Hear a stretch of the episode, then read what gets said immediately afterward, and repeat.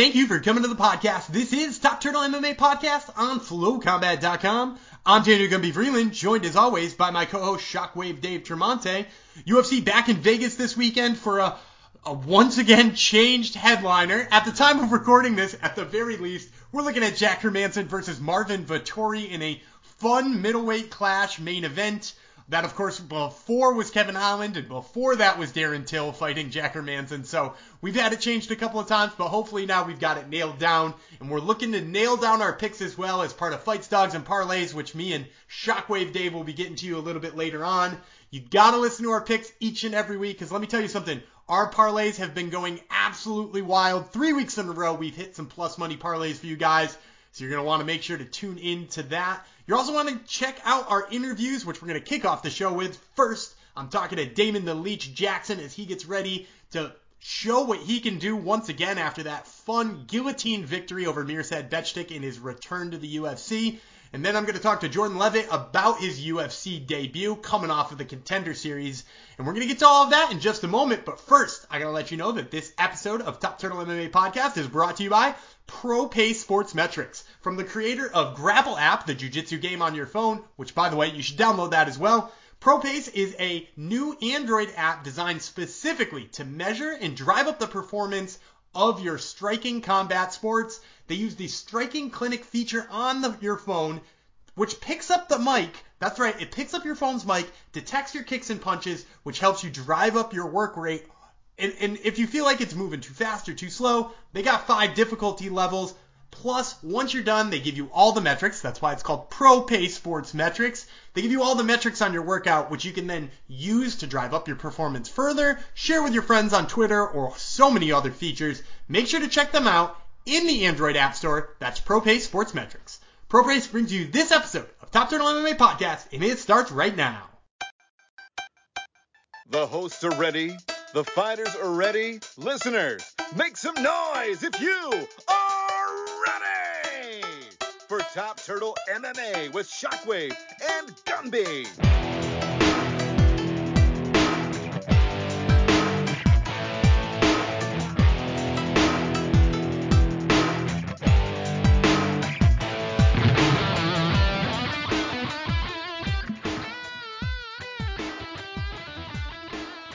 All right, and joining me today is Damon Jackson, who fights Ilia Topuria at UFC Vegas 16, Hermansson versus Holland. So, Damon, I wanted to start by talking about your return to the UFC. You're away for nearly five years. I, I got to get your, your take. What was it like to get back in there and to get a win in such an emphatic fashion? Yeah, no, it was definitely it was nice to make make my way back. You know, I've been doing that since uh, I don't even remember what year I got cut. It was uh, it's just been you know such a long trip, but I just really just kept my head down. I didn't really think a whole lot about it. And then just any opportunity that was coming up to get in, you know, I was asking for a fight and uh it just never worked out. And um you know, that's why I made that little run in the PFL. And then I realized that I really wanted to be in the UFC, so I asked them to to get me out. And then once I, you know, got that first win uh in LFA and got me back in, I was uh you know, just blown away. It was nice cuz you know, COVID's just been crazy, but it was nice to have like some positive out of it was to, just to get an opportunity like that. You know, it was just uh, it's pretty awesome, and then to get a win like that was huge. You know, that's definitely how um, I wanted to come in was, you know, on a big name. I didn't want to come in on you know as someone's debut or anything like that. So it was nice to come in on a big fight like that and then get the win. Was you know it's pretty cool. Absolutely. Now I know you said you you just kind of kept your head down and, and were just you know fighting in LFA and we're happy with that and went to PFL. But how do you look back at that that first run in the UFC? Obviously, you have some thoughts about it. You had one weird fight that wound up, you know, in no contest because you know the opponent was juicing. You, you've got one draw that that was your last fight. How, how do you how do you look back and what do you take from that? Um, you know, just like whenever I made it in, I'd only been uh, I'd only been fighting for about uh, I was less than a year when I made it into the UFC. I'd only been fighting for like, you know, I don't even remember. It was, or it was less than two years. I'm sorry. Uh, yeah, it was less than two years. So I hadn't been fighting very long. And um, when I made it in, I had only had wrestling and I had a lot of jiu-jitsu practices in. You know, I didn't really know a whole lot.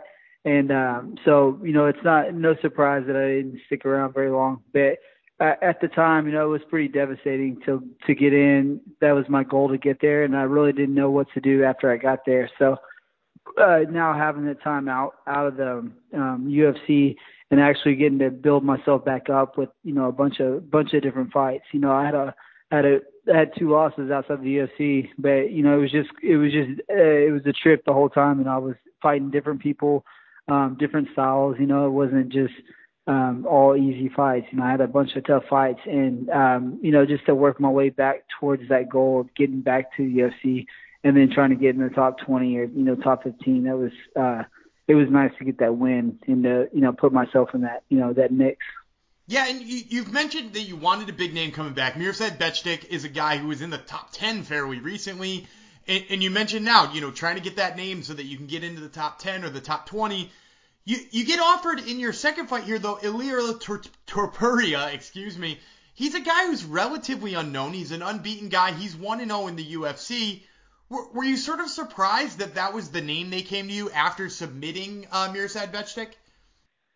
No, you know, I, I honestly, uh, I think that this kid has a lot of hype. I think that he's um, he's definitely some solid talent, talent, and I think that you know, Sean he's it's not like he does this and he doesn't think about it. Like he he thinks about all the stuff he does. He knows the matchups well, and um, I think he put this together because this is going to be kind of like whoever has the best ground game is going to survive this, and then also it kind of like it, it'll shut some people up saying that I'm just a wrestler, and it'll you know prove to on his side of things it'll prove that he's going to have to be more well rounded because he's not going to be able to take me down as easy as he has uh, his other opponents in the past. You know, he came off that win off uh, the Youssef win, but that was actually a matchup I was trying to get myself. You know, I would have loved to have fought Youssef when he had that, you know, three fight win streak because I just knew that I was like, this guy can't wrestle. He can't, he can't grapple. He can't wrestle. So, um, you know, I would have taken that fight too. And,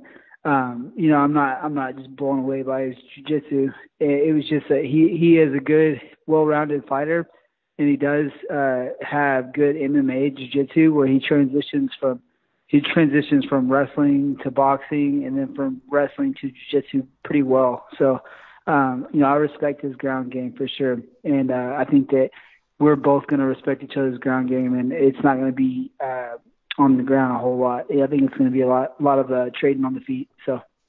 That's interesting. So, you, are you going into this fight preparing? Now, granted, you're you're obviously working all parts of your game, but are you going into this fight sort of expecting a, a striking battle and preparing more for that side of things? Um. Well, so yeah, like you know, you you say you want to prepare for everything, but uh, I've just been I've been doing jiu-jitsu and doing wrestling for so long that um, you know I'm not letting that slack at all. You know, I'm still I actually I've got to wrestle more this camp than I have any other camp, and um, so I'm not letting that slack at all. But you know, I'm definitely preparing for. Um, I'm not going to be diving in on a shot every time that it's open because he does have a solid choking game, and I don't want to be giving him that advantage of you know giving him my neck and you know putting myself in a weird position. So um, I think that there's definitely going to be a lot of uh, um, I don't think there'll be a lot of filling out because I think we'll both come out ready to go. And um, I think that there'll be a lot of like hesitation with shooting in on, you know, wrestling each other. So I think that it's going to end up being a scrappy fight, and uh, you know, and then maybe later in the rounds we'll have some uh, some jujitsu. Well, that certainly makes a lot of sense to me. Now, I, I got to ask too, because you said you got to do a little bit more wrestling than you usually do in camps we did notice that uh, your your coach had recently announced that your camp was filled with not only just your usual level killers, but also Kamaru Usman, welterweight champion, was seen working out with your camp as well. Did you get a chance to work with the champ? And if so, is that some of the stuff that you're, bringing into this fight as well?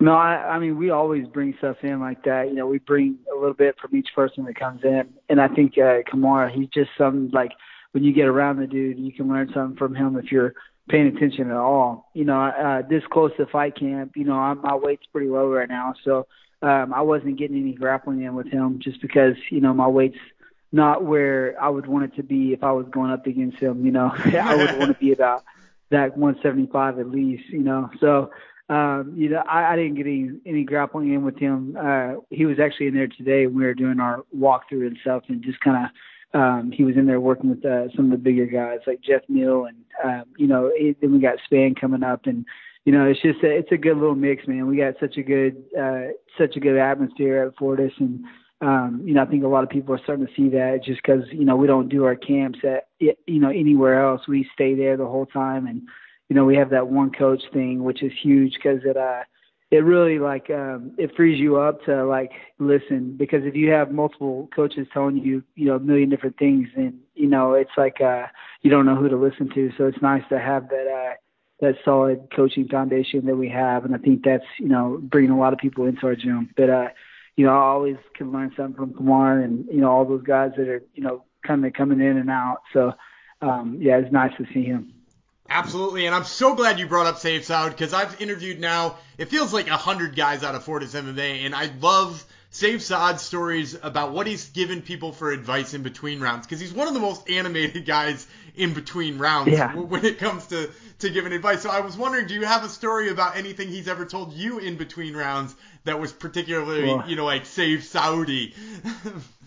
yeah, well, I mean that last fight, it was like that last fight, and then I had my very first fight with him I ever like had underneath him was down in like uh, Midland, Texas, like in the middle of nowhere.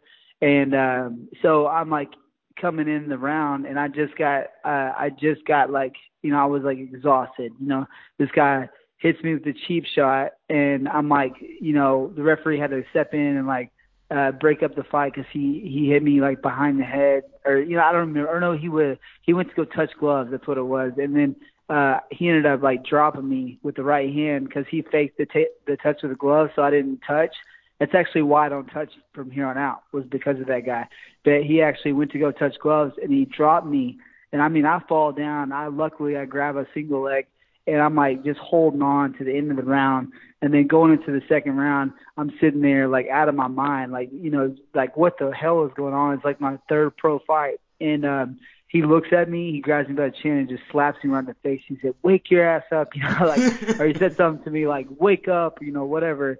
And, uh, and then I went out there and I subbed the guy like, you know, right after that. And then if you go back and look at this fight, he did the exact same thing. He's like going into that third round, you know, I'm like I, I wasn't tired at all. And I was like looking around. I wasn't like, you know, zoned in on what he was saying. And he slapped me across the face and he was like, and it, he got my attention, you know, and it's a, like, you know, stuff like that. Like he, he just has so much passion for what he does. And, uh, all the guys on the team, um, they, they love to be around that. And cause it's just hard to get that with, uh, with this sport nowadays. It's like there's a lot of nasty people in it. And, uh, especially with coaching. Like there's no one that is is he's at every single practice, and he's the guy that runs every practice. And it's like um, that constant, um, like having that one coach, that constant just in your face. He never lets you screw up, and I think that's huge. I think that uh, a lot of people don't get that, and um, you know I respect that. You know more than anything is just having that every day, that consistency that he brings. Yeah, well, and it's certainly working too because you guys are absolutely on fire. And like you said, more and more people noting the name Fortis MMA every single time one of you walks into the cage. Now, before we wrap up, I did want to ask you about the fight. Obviously, I'd like to get fighters to give me a prediction on how they see it ending. They don't always like to, but I'm going to ask you for it anyway. When this fight goes down next weekend, uh, you know, UFC Vegas 16, how do you see it ending? Uh, you know, I definitely see, you know, me coming out on top with the uh, with the solid submission game. You know, I, I think that he'll he's going to end up shooting in, and I'm not going to be that guy that that's diving in for wrestling every time that I get hit. And I think that that's what has that's what's going to happen to him is that when he gets hit, he's going to be shooting in. And you know, I think it's going to be a lot like Bektic, and I think I'll find that submission. All right, well, you heard it here first, folks. This was Damon Jackson who fights Ilia Topuria at UFC Vegas 16. Hermansson versus Holland. Damon, thanks so much for the time, man. I really appreciate it. Yeah, thank you, man. I appreciate it. And that interview with Damon the Leech Jackson is brought to you by Respect the Tap. Visit respectthetap.com because this is a company that is both passionate about Brazilian Jiu Jitsu and combat sports, and their apparel reflects that. But they're not just passionate about the sport, but they're passionate about design and style too. They're a fashion forward MMA and BJJ clothing brand that bucks the trends of all those other apparel companies that you used to see with skulls and dragons all over them.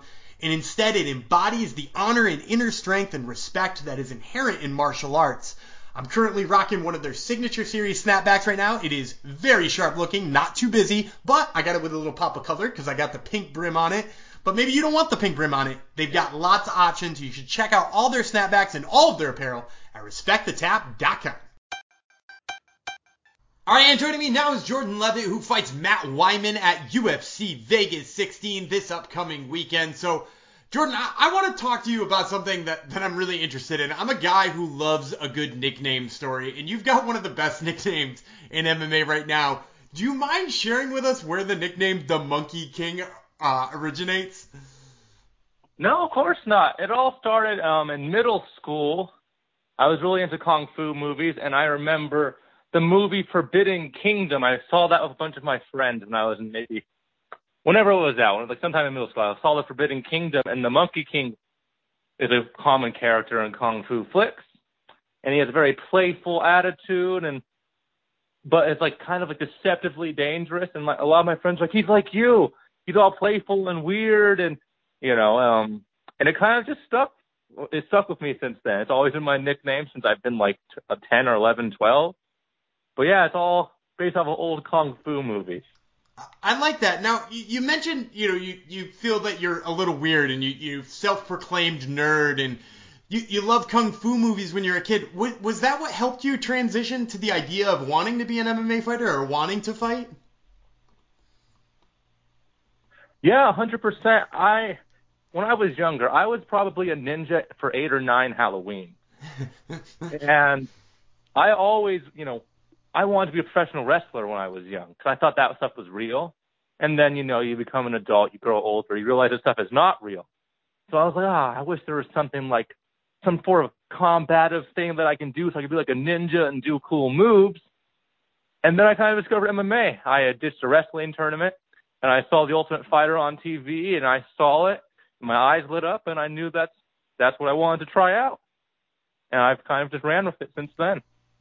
And, and did you have any like formal martial arts background as a kid? You know, you said you you wanted to be a ninja, but but were you a you know a kid who was into karate, into jujitsu?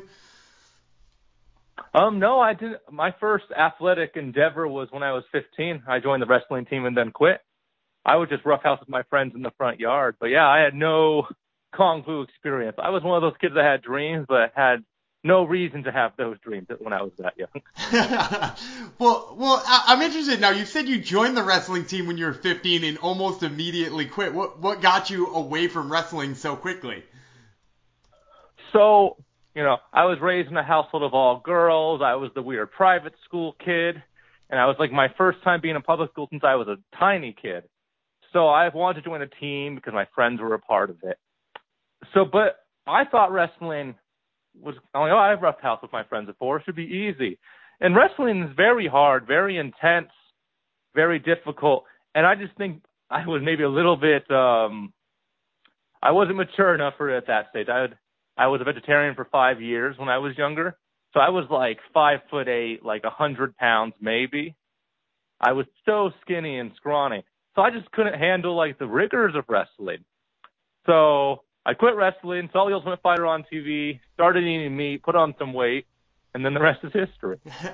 well, and and that's interesting too because you you know you said you weren't ready for the rigors of wrestling, and, obviously MMA is a whole different animal. But what was the shift once you had a goal in mind easy for you to make? Yeah, hundred percent. It was hard to just love and enjoy wrestling at that time because it was just a difficult school sport that I didn't plan on going anywhere. But when I saw, you know, the Ultimate Fighter on TV, I'm like, okay, I want to do whatever I have to do to make it on there.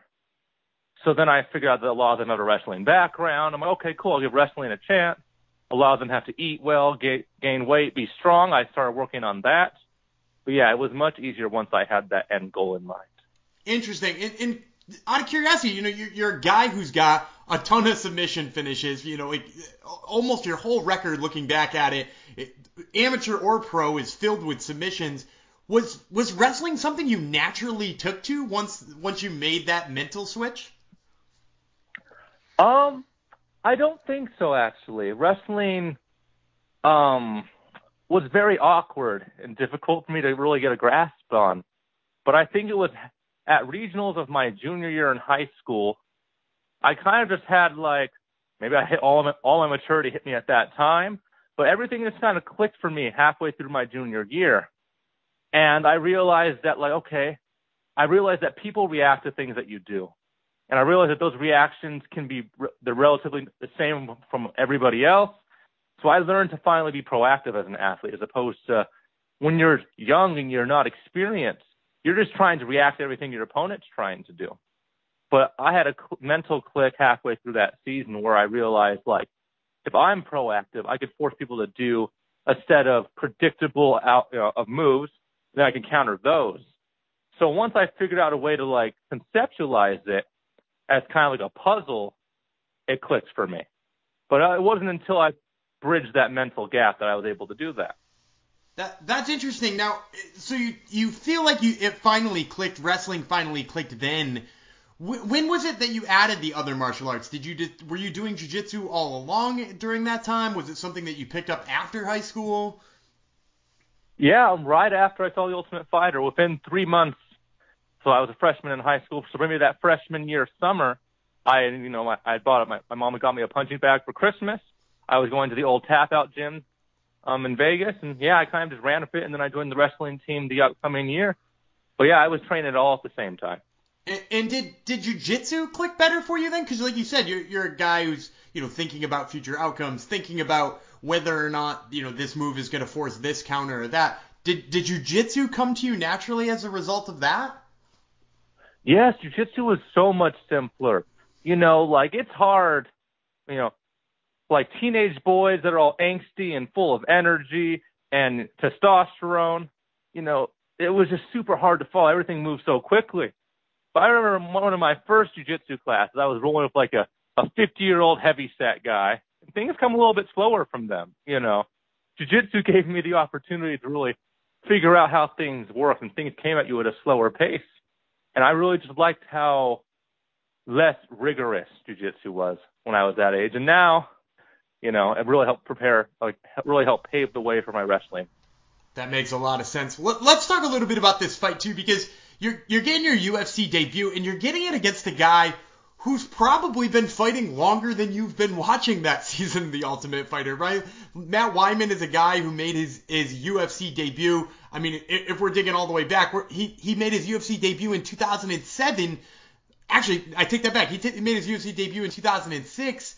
What, what was it like when you heard his name as the uh, p- potential opponent that they were going to give you? It was super weird. I was a big fan of Matt Wiman in high school. I used to watch his fight against Cole Miller on repeat. I thought that fight was so interesting when I was in like a freshman, and sophomore in high school. So when I saw this name, I'm like, crap, I know who that is. I'm a fan of him. I had mixed feelings. I, I'm not gonna lie. Um, it's really weird because I, you know, I was a 45er for most of my career, so I never really planned on fighting any of the 55ers. So like I could just be a fan of the 55 pound division. So like fighting somebody that you're a fan of when you really hadn't like it really hadn't like come to you that these are my competitors now. It was really jarring and I, I had mixed feelings about it. I'm a big fan of Handsome Matt. Um and it's an honor to face him, but yeah, there's a lot of mixed there's like a maelstrom of emotion. That that makes a lot of sense now, and I love the candidness there for for us because uh, you don't usually see that too often with fighters. Do, do you do you look back at his record too? Because I, I was noticing this. The guy's never been submitted in his whole life. Like yep. this guy's got the craziest record, right? 25 fights, 16 and 9, tons of fights in the UFC, never been subbed. What what is it like when you see that and you could be the first person to sub somebody you grew up watching? I I noticed that he'd never been submitted before, but you know everybody but two of the people I'd ever fought ever they didn't have a they they were all undefeated, and I was the first person to submit them too. So I've kind of made my career off submitting people who haven't been submitted before. So I'm excited for the challenge because he's a lot more savvy than all these young up and comers that I've kind of like knocked off. But um, you know, if I can't submit them, I'll find a way to finish them. If I can't find a way to finish them, I'll find a way to dominate them. That's the plan. I I'm a well-rounded martial artist, and I'm gonna try to show that. Well, we're certainly looking forward to seeing it. Once again, fans, this is Jordan Levitt who fights Matt Wiman at UFC Vegas 16. Jordan, thanks so much for the time, man. I really appreciate it. Thank you. Well, we hope you enjoyed that interview with Jordan Levitt as well as the interview before that with Damon Jackson. I'm Daniel Gumby Vreeland. I am now joined by my co-host Shockwave Dave Tremonte. Dave, certainly upsetting to see the main event get knocked out kind of at the last second like that, but uh, so it goes in the COVID area. So what, what do I want to know about that last night's fight? I want to know what you thought about that triangle choke finish. Yeah, what a bummer about Curtis Blaydes and Derrick Lewis not happening. I was super hyped on that fight, but the fight game moves on. And hey, I tell you what, when you see a triangle choke off the back like that, it makes me a happy boy. We all know I, I'm a fan of the old submission game. And this ain't UFC 1994. This ain't UFC 2004. This ain't UFC even 2008 ish. That kind of thing, a sub off the back, don't happen very often anymore. No, and I, I would say probably if you look back at the subs that happen off the back, and I know we used to track this and, and have good records of it. I bet you guillotine is probably right up there at the top. Armbar off the back is probably next, right? Because we saw Cortney Casey get one of those fairly recently. I don't think I've seen a triangle choke that started with a guy being on his back like that and working like steady jujitsu progressions to it. Like I think I've seen probably people in transition. I've probably seen people in like a mounted position roll over for the triangle, a la Khabib. But like I'm not sure that I've seen somebody just with like pure good jujitsu off their back do that in quite a while. Yeah, agreed. I, I honestly, the last one I think of, and I'm sure we're like forgetting, and some fans gonna hit us up and say, "You guys aren't real jujitsu nerds because you forgot about blah blah blah." Hey, shut up, okay? Just tell us. We'll be happy to give you credit. But the last one I remember, at least on a high profile setting, was when Tony Ferguson uh, hit one off Ke- on Kevin Lee. Yeah, uh, when Kevin Lee had staph infection. that that's definitely like the last I would say big pure jujitsu off their back one. There, there, like you said, there's probably a whole bunch of prelims in there, but again, yeah, like if we're talking just like high level headline, co-headline type level title challengers, heck, that one was for a, a interim title if I'm not mistaken. The the last time we've seen anything at that level eh, is, was probably Tony Ferguson and Kevin Lee. Yeah, we'll have the intern look that up. I also would say too, I don't even think of guillotines as being off the back. I think of those more like in transition, stuff a takedown kind of just happens. I agree with what you're saying. Like when is the last time, and it just doesn't happen very often, that someone is actually working from their back and and gets like an armbar or a triangle. It's very rare, and that's what made it very cool. But I'll tell you what's even cooler it's uh, Fights, Dogs, and Parlays time, Gumby, for UFC Vegas 16, our favorite segment on the show. Before we get into it, though, one may wonder if any company sponsors this edition of Fights, Dogs, and Parlays. Absolutely. Fights, Dogs, and Parlays is brought to you by Marune Social, M-A-R-U-N-E. Marune Social is the one and only social media app for the martial arts enthusiast. Whether you do kickboxing, judo, sambo, or jujitsu, it does not matter because you can track your training sessions using Marune Social so that you meet the goals that you set for yourself. And right now, Marune Social wants to give you its Peak, which is its premium version of its app for free just for listeners of the show by using promo code TOPTurtleMMA. You can get a free download of their Peak version for a whole year. That's right, the whole year. So download Marune Social wherever it is you download your apps. All right, we have been playing uh like I don't know, musical chairs, Russian roulette. I don't even know what to say about this main event for UFC Vegas 16. Originally it was Jack Hermansson uh versus Darren Till, then Till I believe got injured uh and then who uh Kevin stepped Holland. in after yeah, Kevin Holland popped for COVID. Uh, so now they've moved on to Marvin Vettori stepping up on short notice. Did I get that uh, lineage correct? Yeah, and the craziest thing is like it we, we it's definitely short notice for the fight because they just picked it up like this weekend, but it's not really short notice for Vettori who's been in camp nonstop for like the last nine weeks for Jacare. It's just bumping him up a week, changing his opponent. Uh, and I'm not even sure how much it's changing his opponent, which we'll get into in a second. Well, yeah, let's let's break that down and look into it. Jack Hermansson is coming off a big submission win over Kevin Gastelum with a heel hook. You'll love to see it. Lost to Jared Cannonier before that via TKO, and before that had a really nice win streak. Uh, beat some really nice names actually, four in a row. Thales Leites with a TKO, Gerald Meerschaert with a guillotine, David Branch with a guillotine, and got a unanimous decision win over Jacare, uh, of all people. Uh, this is a jitsi heavy Jack Hermansson here with guillotine chokes and a heel hook to his credit. Taking on Marvin Vettori, the Italian fighter. Uh, Vettori's coming off a rear naked choke win himself over Karl Roberson. Uh, beat Andrew Sanchez before that. Beat Cezar Ferreira before that. Uh, so on a three fight win streak.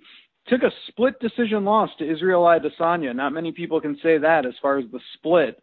Uh, who you got in this fight? What is Marvin Vettori's path to victory if you are like others and you're just going to take Jack Hermansson, who I will mention is betting off at the minus 135 favorite. Uh, excuse me, Hermansson, the plus 115 dog, Vettori, the minus 135 favorite. Yeah, and sort of surprising line for me there. I, I totally see the path to victory for Vettori, and I'm actually picking Vettori too. But it, Jack Hermansson was a negative like 230 favorite over Kevin Holland. And I think he might have even been a favorite over Darren Till, although I don't remember those odds as well. And then I saw Marvin Vettori stepping up on, uh, like I said, just bumping up a week, and I expected him to be a dog too. And he comes out as the favorite, and I think the reason is pretty simple here. If you look at Jack Hermansson against either Till or Kevin Holland, the takedown was going to be there for for Hermansson, and he was going to be able to work that top game, that uh, you know those guillotine chokes that he likes to use he was going to be able to use his jujitsu against those guys. Marvin Vettori is much harder to take down. And I think that that's the real problem here for Hermansson is that when you looked at him fight Jared Cannonier, his problem against Jared Cannonier was he missed a takedown and his response wasn't, okay, well, I got to set up the takedown better. I got to strike better. His response was, I'll throw another takedown. I'll throw another takedown. I'll go with another takedown.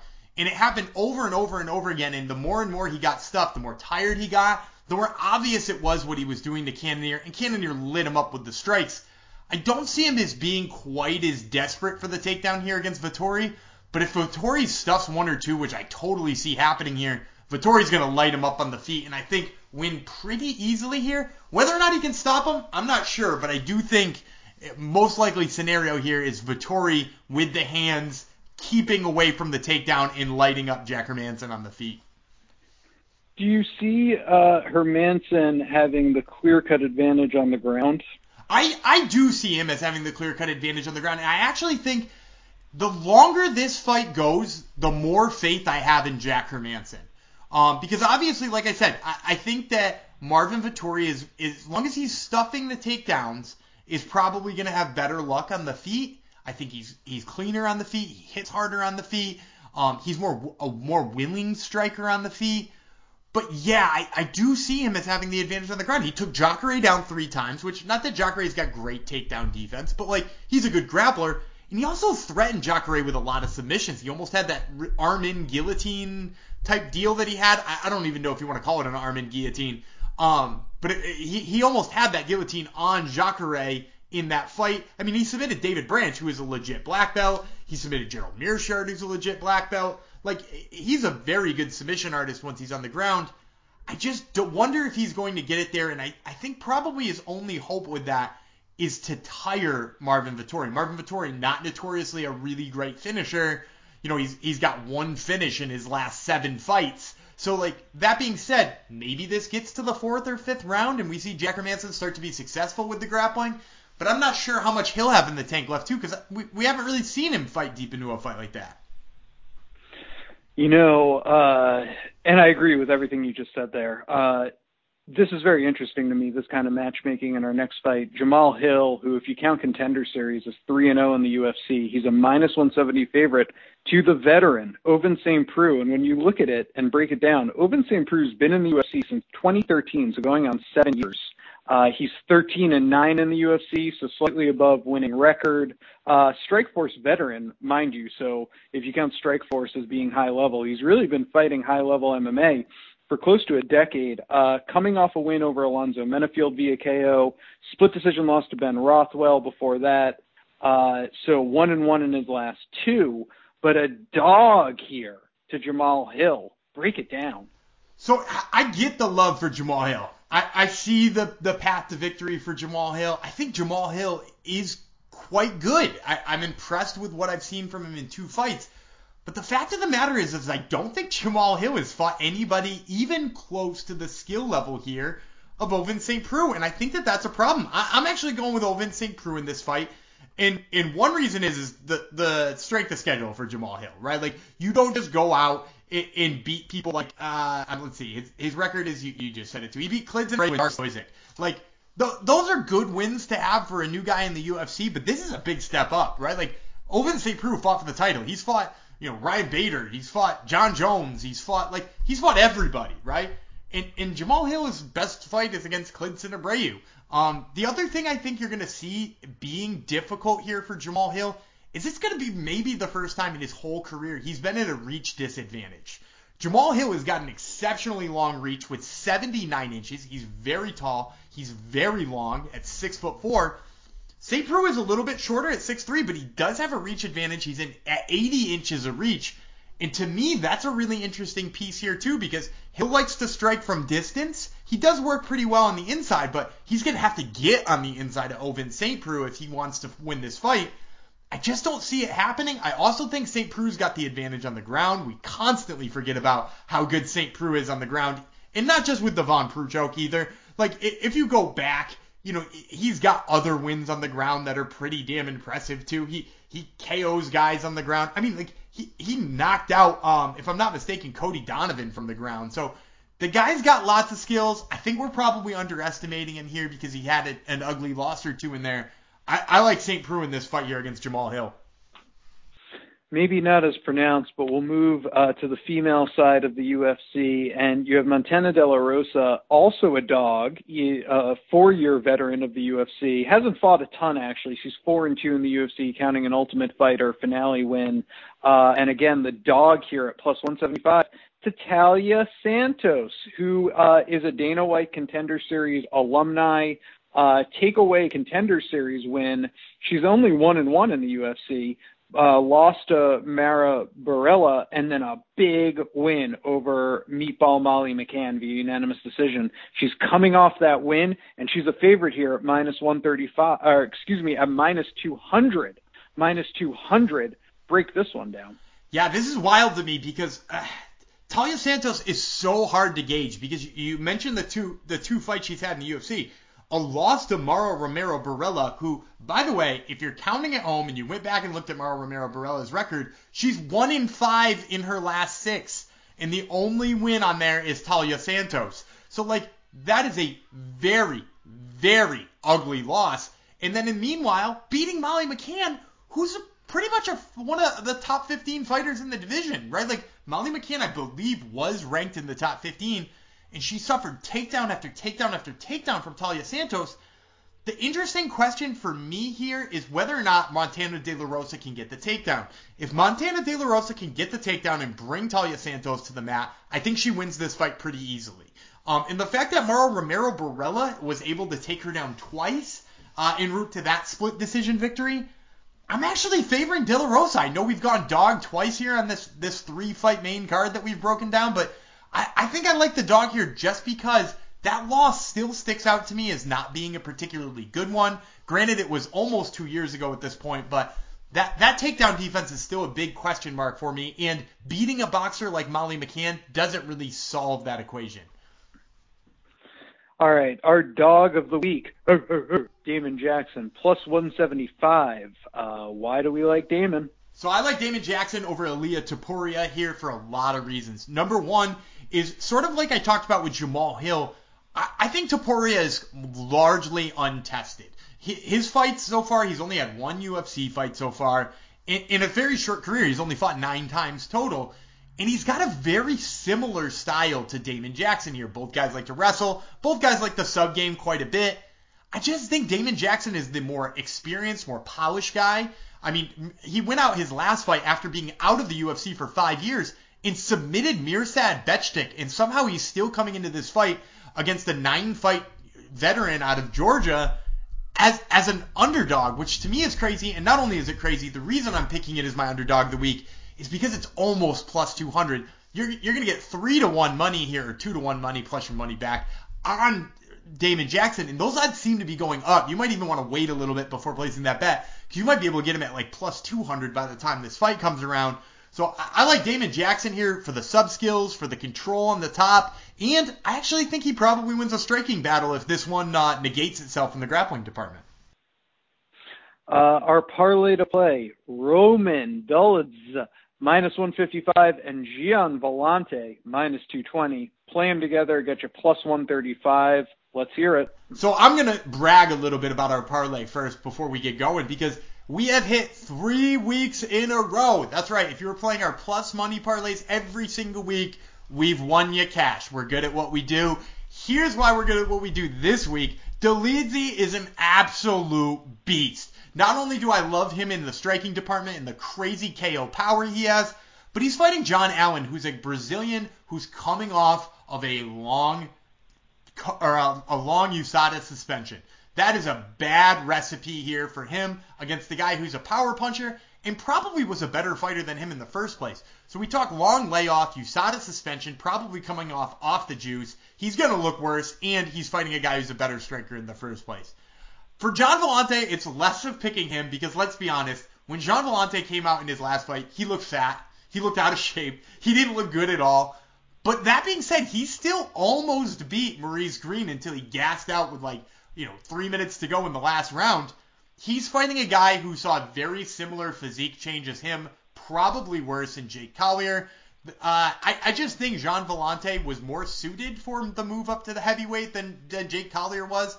And I think we're going to see a better version of Gian Villante here in his second version or stint in the heavyweight division. So I like him and Dolidze at plus 135 together. Let's make it four weeks in a row. I like that, and I like us. I like fights, dogs, and parlays. We're pretty good at what we do. Hit us up on our Twitter. Let us know if we did you right this week, or let us know if we did you dirty. Also, be on the lookout. Next week, we'll be doing a special grappling edition for the mega card, who's number one of fights, dogs, and parlays. We'll be breaking down all the jiu-jitsu gambling action uh, if you're either a huge gambling addict or a huge jiu-jitsu addict. Uh, and one of those things is better than the other, obviously, but we got you covered for that event. Uh, love fights, dogs, and parlays. Love bringing it to you, and we love hearing your feedback. Gumby, wrap this bad boy up. And that's going to do it for another episode of Top Turtle MMA Podcast. We want to thank you, the fans, for tuning in each and every week. We wouldn't have a show without you guys. We also wouldn't have a show without our sponsors, Marune Social, ProPay Sports Metrics, and Respect the Tap. We also want to remind you guys to check us out on FloCombat. That's the mothership where you can see my articles and the episode coming out each and every week. And we want to remind you to check out our Twitter and our Instagram, both at Top Turtle MMA, on those formats. I'm Daniel Gumby Vreeland. He's Shockwave Dave Tremonte. And we'll catch you next week.